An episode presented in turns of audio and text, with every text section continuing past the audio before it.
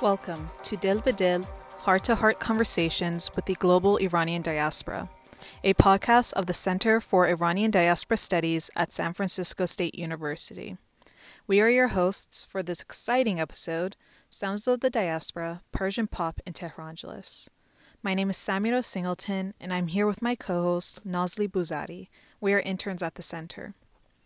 Today we'll be discussing the role of music in the Iranian diaspora, specifically in the hub of Persian pop music production, Los Angeles, otherwise known as Tehrangeles. Music around the globe is a means to entertain, emote, celebrate, as well as to process grief and pain, and love and life. For those of us in the Iranian diaspora, music has often helped to connect us to our parents' homeland, mother culture, as well as to soothe feelings of displacement pain, and helplessness, and to connect with our history and culture. Music has been a mainstay of life in the Iranian diaspora, and Los Angeles has been ground zero for the production, circulation, and distribution of music by Iranian pop artists over the past four decades. Los Angeles has been the home of record shops on Westwood Boulevard and a source of inspiration for other musicians, including artists who sample Persian music from earlier generations or in Western rap. The soundtrack of Iranian life can be found in every corner of the world. But today, we'll be talking about Los Angeles as the wellspring for where much of that music originated. Because of the length and the richness of our conversation, this episode on Persian pop music in Tehrangeles will be in two parts. To discuss the history and nuances of Persian pop music today, we are proud and honored to be joined by two expert intellectuals, Professor Arash Saedinia and Professor Farzana Hemmasi. Born in Esfahan and raised in Los Angeles, Arash Saedinia has studied political science at UC Berkeley, creative writing at Cal State Northridge, and law at Harvard University, and he is currently a professor of English at Los Angeles City College. Professor Saedinia has served as a contributing editor to the magazine Beetaraf and is a DJ and collector, working for several decades to assemble an archive of vintage Iranian popular music. He also co curated the highly influential compilation Pomegranates Persian pop, funk, folk, and psych of the 60s and 70s. Professor Farzana Hemmasi is an associate professor in the ethnomusicology department at the University of Toronto. She received her doctorate with distinction from Columbia University and has held fellowships with the University of Pennsylvania and Columbia University. Professor Hemmasi is currently working on a collaborative project on music in Toronto's Kensington market, and her recent work regarding the Tehrangeles music scene, dreaming, intimacy, and imagination in Southern California's Iranian pop music has garnered significant praise. Thank you both for joining us today. Thank you both so much for speaking with us today.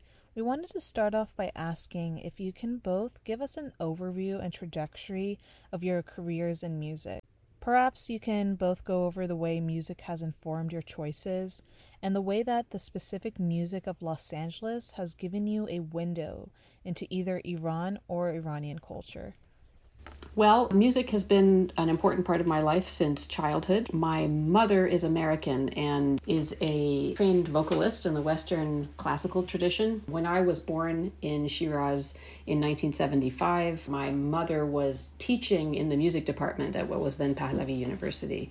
She was actually teaching Persian music to Iranians, which is a great irony of the 1970s that such a thing would even ever occur. I grew up with Iranian art music and with Western classical music. But for me, Iranian pop music was what I heard at social gatherings. And I was fascinated by the fact that it seemed to have a lot of cultural value in terms of people getting together and creating the kind of environment that people wanted to socialize in. But it wasn't valued as an art form and nor was it particularly valued as a potential profession. So that when I expressed some interest in performing pop music, not Persian pop, but just, you know, regular pop music, Western pop music, I got a lot of discouragement, right, from my family, which is probably something a lot of people can relate to if they've had that conversation with their family members. I was really fascinated by that tension between value systems and, and values, in a sense. Um, so I went to Oberlin College and I studied music there. I was really active in music, and it wasn't until I graduated college college and I went back to Iran for the first time since I was little that I got to see Tehrangeles pop outside of diaspora and really see it in the homeland and see and see it in people's homes, right? See it sort of animating events there as well. So then I became really fascinated by what this music might mean for people within the country at the same time that it was being produced by and sort of in in diaspora by diasporic Iranians imagining Iran, right? So because so much of the music sort of talks about uh, nostalgically about the past or about Iran or imagines Iran differently than it might be on the ground. A brighter future for Iran is oftentimes imagined in these songs. I got a PhD in ethnomusicology, and when it came time to choose my dissertation topic, I had a lot of different things that I was interested in, but I kept coming back to Tehrangeles pop, partially because it wasn't already discussed in the literature in any serious way, so I felt like I could contribute something there, and also because the questions that I had, even from a young age about it, never never really went away. I became even more interested in it the more I learned the, about its connections to pre revolutionary pop music, to the way that it spread throughout diaspora and into Iran via different kinds of media, and so on and so forth. I've been obsessed with music for as long as I can remember. And so music itself has been essential to my life always. I've collected music and got really interested in the music of well, let's put it this way. I mean, I've always collected music and I've been, I was fortunate to grow up at a time in the 70s and 80s when musical subculture was really rich and floated through, I would say, some of these subcultures and was very much a part of music subculture and became at first ad hoc and then perhaps more seriously a DJ and that pursuit is itself a um, important dynamic in my life and has been for many many years and forms i think the basis for what i would characterize in some sense as a interest in creating a kind of archive or archives and it was my it was my interest in collecting and in and in DJing that laid the groundwork for me to pursue more seriously Persian pop music when it comes to Persian pop and collecting it, it's not an easy thing to do, and for a, a number of reasons. Uh, my mother, as I often say, was really crucial in as a catalyst for my collection of Persian pop music because she had literally stored a cache in a suitcase in her sister's house in Tehran. And it was that suitcase that became, in some very real sense, the spark that lit the fire. But Persian pop has always been a part of my sonic landscape and a feature of the terrain as someone who grew up in Los Angeles. And so, in retrospect, largely in retrospect, I have come to realize how much I was exposed to key moments really I think in the in the life of this town that I that I live in. If not key moments, then really important uh, dynamics and really important places and exposure and proximity to and encounters with really, really important people. It's something that I wouldn't say I necessarily took for granted, but didn't necessarily pay attention to the way that I pay, pay attention to it now, having navigated or found my way to the music of the of the pre-revolution. So in in a way, my interest in music and DJing and searching for sounds that interested me laid the groundwork to discover the music of the pre-revolution and appreciate it as part of a let's say pop international. And that experience or that that process um, that adventure of discovery uh, brought me back to LA in a sense and to the and to the to the pop music of uh, Los Angeles. As a diasporan my focus on the diaspora is born of necessity. Mm. and is essential for me in an attempt to imagine my identity, not just to understand it, but to imagine it. So, both of your research and interests lie in Tehrangeles pop music that has developed both before and after the revolution in 1979. Farzaneh, we would like to begin by asking you what defines Persian pop music? Specifically, can you explain Shishohasht to our audience? Persian pop is defined by so much more than what kind of rhythm it has. I'm happy to get to that in a second, but I think it's a good idea to talk about how we think about what's popular in the in the beginning or you know from the outset. So, one of the terms that we use in Persian to, speak about popular music is to say that it's mardomi. So, it's of the people, right? And to say that something is mardomi and of the people always should uh, spawn the question of which people, of all the people or not. So, the music that uh, we hear or sometimes associate most strongly with Los Angeles is dance pop that has a really strong uh, dance beat. And oftentimes, you know, now there's quite a bit of diversity, and there really was from the beginning uh, diversity in the kinds of rhythms that were employed employed everything from a pretty straightforward disco to um, high energy to EDM to all different types of rhythms. But what we hear a lot from the earliest recordings in Los Angeles and to the present um, is an emphasis on two main rhythms. Uh, one is the sort of simplified coastal rhythms, uh, colloquially called bandari, refers to the southern Gulf Coast of Iran, but actually sounds pretty different from what people might play on acoustic drums. And then the other one is what you referred to shishohasht. So shishohasht is a really super colloquial term that means six and eight. Uh, people sometimes is actually just a grammatically incorrect term that it should be shesh hashtom, six eighths, which really refers not to a rhythm but to a meter, six eighth notes per per measure. But what it refers to is a rhythmic pattern um, also called extremely colloquially damboli dimbol, which is an onomatopoeia with the sound of the rhythm that the rhythm makes. So damboli dimbol, damboli dimbol, damboli dimbol, and then pretty much all of us um, who have grown up listening to any of this music or have had much exposure to that, some may have may have either personally experienced or seen it happen on the dance floor, or in my case, even in the lecture hall, where I'm giving a very serious lecture about you know popular music and the Iranian diaspora, and I put on a little bit of that dun dun dun dun and somebody starts winking at me and starts to shimmy, right? It's like very disconcerting to all of a sudden feel that the music that you're playing has suddenly made a connection with people at a very physical level. So, this rhythm that drives a lot of Iranian pop music is present in many different facets of Iranian music prior to the revolution. Um, it's not just something invented in Los Angeles, though the argument I make in my book is that it has come to be quite associated with Los Angeles. This basic rhythmic pattern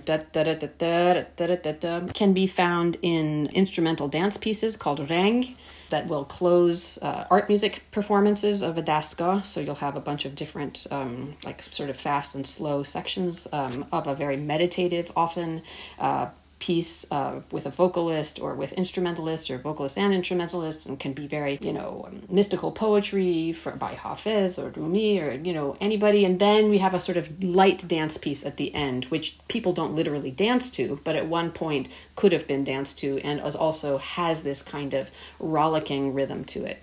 You also hear this rhythm in ruhozi improvisatory urban theater as an accompaniment. You hear it sometimes accompanying our nursery rhymes. و سفید و آبیه it'll go very well with all of that right so this sort of the pervasiveness of this rhythmic pattern, um, this long and shorts, right? Long, short, short, long, you hear in our speech and in our music. So after the revolution, the we'll get back to this question of which people and who, right? Prior to the revolution, you didn't hear a lot of this shishohasht in the mainstream musiqi pop that was played a lot on the radio. You'd heard it some, but where you really heard it was in more um, motrebi style, so who became people who became known as lower class professional musicians who primarily served to entertain others, rather than as distinguished from people who made like art music for contemplation or who were honarmandan, right? So even pop artists, uh, Gugush and Dariush, even prior to the revolution, would refer be referred to as honarmandan rather than motreb, right? Even though people would refer to them as motreb to insult them. and indeed, some of them had uh, these kinds of root in this history of being professional performers. I'm going in a very circuitous route because one of the things that I try to talk about in the book with relation to this rhythm is that it has this very ambiguous history. On the one hand, it's very traditional, and on the other hand, it's um, very much associated with Los Angeles and a kind of feeling of needing to dance or spawning happy activity or being connected to that motrebi past that people feel a little bit anxious about sometimes. They will sometimes not feel that this is the most respectable music. And even musicians themselves will some, would sometimes talk to me and say that they didn't like to perform this kind of tour music, this kind of music that was just for making money. One other thing to say about this rhythm is that it emerges in Los Angeles in full force at the very moment that um, it is suppressed domestically in domestic music productions. So you don't hear this dance rhythm in very many recorded performances or recorded albums from Iran between 1979 and the late 90s by the time you get to the late 90s and there's the sort of reintroduction of pop into domestic Iranian cultural production, then you maybe have a little bit here and there. But this is a part of Iranian culture, right? And part of Iranian history, this this type of rhythm, which was essentially sort of erased or suppressed for a little bit of time, and that came out very strongly within diaspora. And it's through that process of sort of exile and suppression and growth that it came to be associated so strongly with the kind of pop that we hear coming out of LA. What other dance styles can you compare Shishohasht to? So one of my favorite interviews that I ever did was with Shahbal Shabpareh, and he talked to me about about this rhythm, Iranian, this you know shisho hashtra for him, Damboli, being in Iranians' blood, and that people who weren't born in that tradition um, or who hadn't been had a lot of exposure to that from birth or from very early on wouldn't be able to play it. You see that kind of discourse linking rhythm and a kind of ethno almost racial identity in or national identity in lots of places in the world. So if you think about the clave uh, pattern, the duck duck duck duck duck in in a lot of Latin music or a lot of Caribbean music, people will sometimes say that clave is in our blood, right? That we hear that and we can play that and it's part of the thing. There's a discourse in for a long time in in African American music that's also made about African Americans by others, sometimes in a very negative way, talking about connections between certain types of rhythm and having a sort of a sort of national or even racial feeling. So when I heard him say that, I immediately, you know, when I heard Shahbal Shabpareh say, "Well, nobody can play this kind of music uh, except Iranians," I got kind of nervous, you know, because I started thinking, is he saying that there's something inherent about Iranians that that is sort of like trans-historical, transnational, that there's some sort of essence, you know, because I feel like I'm supposed to uh, be very critical of that idea that there is an essential racial or national characteristic that would go with anybody's background. But as I began to think about it more, I started to turn the question in my mind towards what is that kind of language what does that kind of language point to right? Uh, nobody's going to be able to solve the answer to that problem. What is the national rhythm of iran right? It doesn't make sense. Also there's so many ethnicities. We all have different you know there's uh, people have different biographies you know. But the question to me did point to what does it mean to be essentially Iranian? And in the revolution, that was a huge question, right? What does it mean? Is Islam the center of our identity? Is um, is connection to the West center of our identity? What do we do with the stuff? What do we do with sexuality? You know, what do we do with uh, popular culture? What do we do with all of these things? And some of the answers to those questions, well, I won't go towards answers, but I'll say that. Um, I heard a lot of that questioning in his assertion that there was something essentially Iranian, even in the face of all of this upheaval and change and all of these debates about what it means to be Iranian. And I heard in what he was saying that he, as a musician in Los Angeles, had something to contribute to what it meant to be Iranian and something to sustain in this rhythm that a lot of people don't like at all, but almost everybody has trouble not dancing to. You know, Farzana, I'm really glad that you brought up this aspect of how Shisha Hasht is not necessarily the only thing that defines Persian pop music, or even just Iranian music in general. The aspect of nostalgia also plays an important role, especially in the way we engage with this music. Which brings me to our next question for Arash. We know that you co curated a compilation called Pomegranates, and we were wondering if you could explain the process of that experience and perhaps how nostalgia played a role in that process. Yeah, nostalgia does play a role because the Persian pop music industry was shut down and then had to reconstitute itself. And that's a very painful, intense historical reality that I think demanded to be claimed and to be presented, I think, with care. There are a lot of mercenaries uh, and there are a lot of people for whom Persian pop music is just another quote unquote world music to profit from in any number of ways in terms of let's say as trophies for for DJs as a boot, another bootleg for white American or white European to to to sell pr- primarily to other white Americans and white Europeans. Reclaiming that music means coping with and expressing certain kinds of loss. And that's really important. At the same time, I would say that in what what motivated that, a big part of what motivated that project was to situate the Persian pop tradition in what I've called the pop international mm-hmm. as a music that has indigenous and exogenous elements that's really unlike very much like other things but also unlike other things and to highlight its unique qualities but to place it in a context of let's say um, international music. And so you see that in the grooves of Persian pop, real similarities and influences that derive from the phenomenal African American traditions and traditions in music instruments from places like Turkey and India and the African continent. But there is this element of okay this was the music of certain generations and what happened was that the music quite literally stopped and then started again. Now that's an oversimplification insofar as there was music being made in the, time of the revolution and there are overlaps in terms of or there are places in let's say there are in Los Angeles, music is being made, and so it's not as simple that in Los Angeles the music stopped. For example, uh, music production was happening in Iran prior to the revolution by Iranians and members of Iranian minorities here in uh, Los Angeles. That's a really interesting history that I'm trying to archive and understand because it, these are not well-known records and they're not it's not a it's not something that's been exhaustively pursued and researched. Because of the ruptures uh, that happened during and after the revolution, a way in which that music gets fixed in the collective imagination.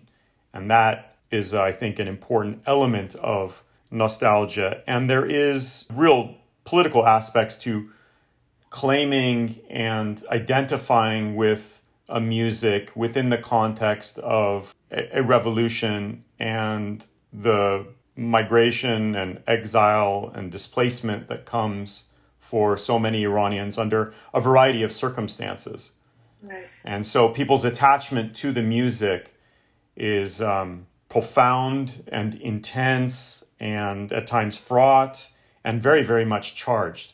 I think, you know, a lot of these things come out, for example, in Gugush's return to the stage, if you will.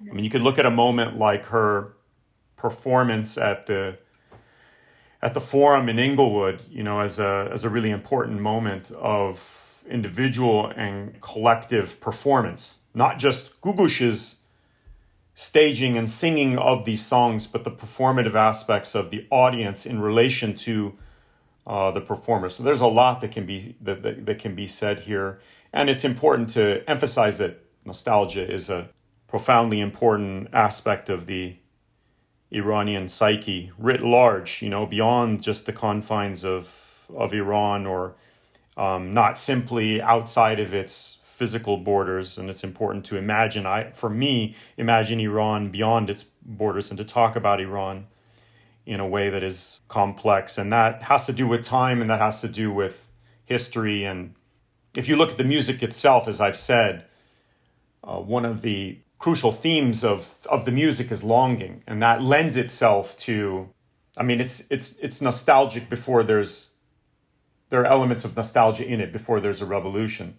There are elements of intense longing that constitute a through line in in Iranian and in Persian culture that can be read in a, in a variety of ways. And I, I don't think that's any accident. Since Arash brought up Googoosh, I wonder if you can talk about her briefly here, and for those who might not know a lot about her, some background.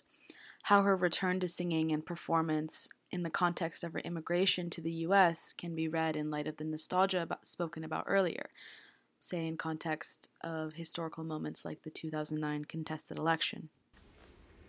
Thanks for asking about Gugu. She's so important, and I'm really glad we get the chance to talk about her here. So, I guess one of the first things to say about Googoosh is that she's so much bigger than Iranian LA. That's where she's residing now, but in her past career and in her present uh, career, she's just huge. Googoosh became a celebrity from a very early age. So, I think before getting into too much more about her, maybe give a little background for the three people out there who may not know who she is. So, Googoosh is a female singer who started her career in pre revolutionary Iran. She was born in 1950, and her father was a traveling entertainer.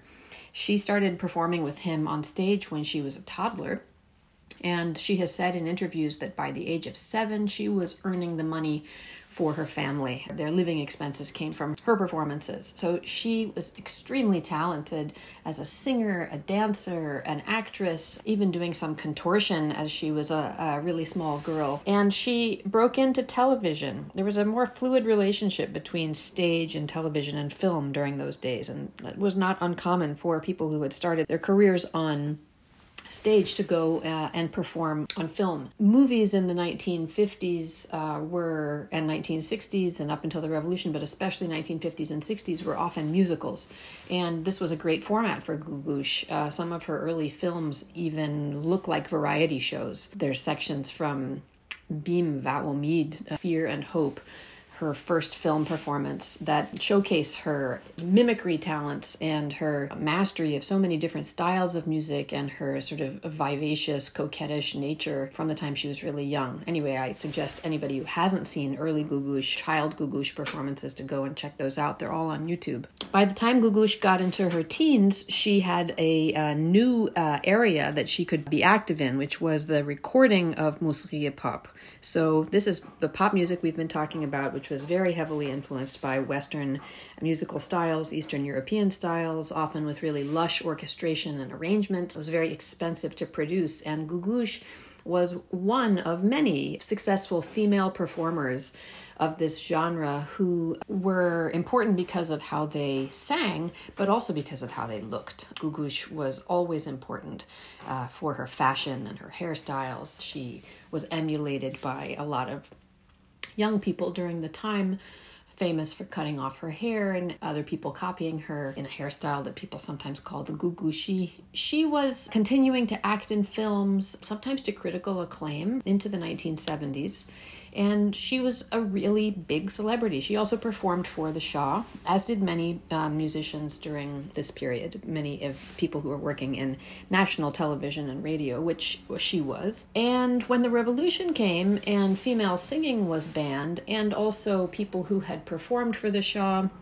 or were associated with his government or were seen to embody aspects of his government's um, ideology all found themselves unwelcome in Iran. As we know, and as we've been discussing, many people who were active in the pre revolutionary music, television, film, culture industries left Iran. Gugush was different uh, in that she stayed. She was one of the most prominent performers to stay in Iran. When Persian pop music restarted again in exile in Southern California, Gugush was notably absent, silent, unseen.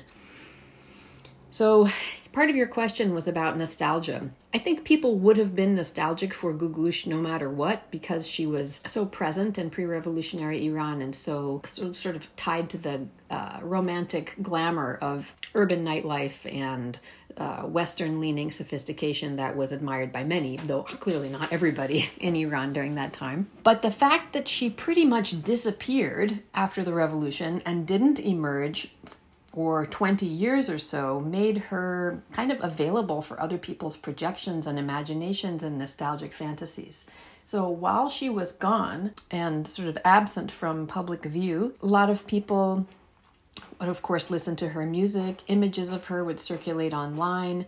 I have a book that I bought in Los Angeles, like a very sort of homemade looking, it's not homemade, but small uh, press production of a book of songs from the uh, pre revolutionary period that has this image that somebody found of Gugush and put it on the cover as if, you know, the image of Gugush is enough to indicate that whole pre revolutionary period. One of the things that has really interested me about Gugush is how, um, in her absence, and then once she re emerged in the 2000s, she came to symbolize a sort of silencing of the Iranian nation for some people, and then the ability to speak or sing out again. So, what do I mean by that? One of the things that I've been writing about when I when I've written articles in the book chapter about Googoosh is how the female voice becomes the female singing voice in Iranian context has become a political metaphor for the ability to sing to speak, to be heard, to express. And women's singing voices are the most restricted musical medium in Iran still today. So, whether or not women who sing intend to be political or intend to have any sort of symbolism around their expression, that kind of symbolism is already there. They're sort of already entangled in politics, whether or not they want to be and not just politics, uh, like state politics, but morality, um, questions about what is uh, legitimate, what's illegitimate, and so on. So with Googoosh, there is a documentary that was produced, was released right as she came out in 2000. So it was recorded before and pr- produced before she was um, out and before people knew she was coming out. The documentary is called uh, Iran's Googoosh, Iran's daughter, and the tagline is "Her silence made her the voice of a nation." And I love that because, first of all, it presses on that paradox of speaking and silencing and so on. But the whole documentary, which is made by Farhad Zamani, Iranian American based in, in the New York, New Jersey area, it talks about how um, it, it has like interviews with all of these scholars, fans, people who had worked with Googoosh prior, who, in one way or another, talk about the fact that her silencing speaks to them of the silencing of uh, expression within Iran. Now, I say that not as a way of agreeing with that statement, but saying that for lots of people that are interviewed in that film and that I've had conversations with myself, and I'm sure many of you have had conversations with who are listening, the perception is that freedom of expression is really lacking within Iran and that it is something that can be countered by Iranians who leave the country, right? So when Googoosh comes out of Iran in 2000, the circumstances surrounding her exit are still kind of confused or not entirely clear, but she came out. She was granted a passport by the Iranian government, which was a, quite a liberal government at that period. She went on tour and never came back. She stayed in diaspora, and during that tour, she came with a full album already recorded, so we get the sense that this may have been part of a plan to leave. On that album, there were songs that alluded to this political metaphorization of her voice. The idea that she could sing for the nation was an, a line within the poems. That she would go on stage in front of model of Persepolis, sort of tied her into the kind of celebration of pre Islamic Iran that we see already in Los Angeles and, elsewhere in diaspora, but also for me always kind of suggests a sort of glorification of the pre Islamic, which is really important in diaspora as a indirect statement about valuing things besides Islam in the Iranian identity. Another aspect, uh, you know, so Googoosh finally uh, settled in Los Angeles and needed to restart her career. And for maybe some of you have had this experience too. I've gone to see her in concert a few times, and you know, she's released a lot of albums since she's been out of the country. But her performed repertoire tends to be pre revolutionary material, the music that people know by heart and who sing along with her really loudly. And when she performs, she also performs with images of herself as a young pre revolutionary, a woman in the pre revolutionary era so that there's this kind of doubling effect of we have Googoosh of the present and we have Googoosh of the past. And it's a kind of you know, she's making the most of these nostalgic associations with her, which of course many singers who've had long careers do, Iranian and otherwise. But for me, it's really interesting because so much of that nostalgia grew up around her while she wasn't active and singing. And now that she's out, she and the people that she works with have seen the value of trading on that nostalgia in her performance. One other aspect of her performance post immigration is she's taken on a kind of political voice. So, not just a return to singing voice, but a more active role in singing or speaking about